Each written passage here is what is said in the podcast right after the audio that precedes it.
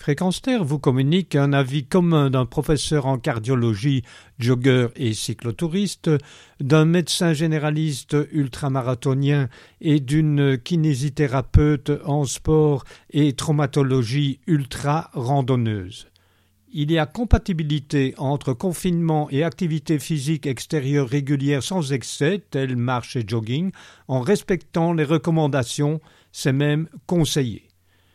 Les recommandations sont activité dans un environnement proche, garder une distance sociale d'un mètre cinquante, pas d'activité risquant d'occasionner des lésions et engorger les urgences, un avis médical personnalisé est bien entendu recommandé.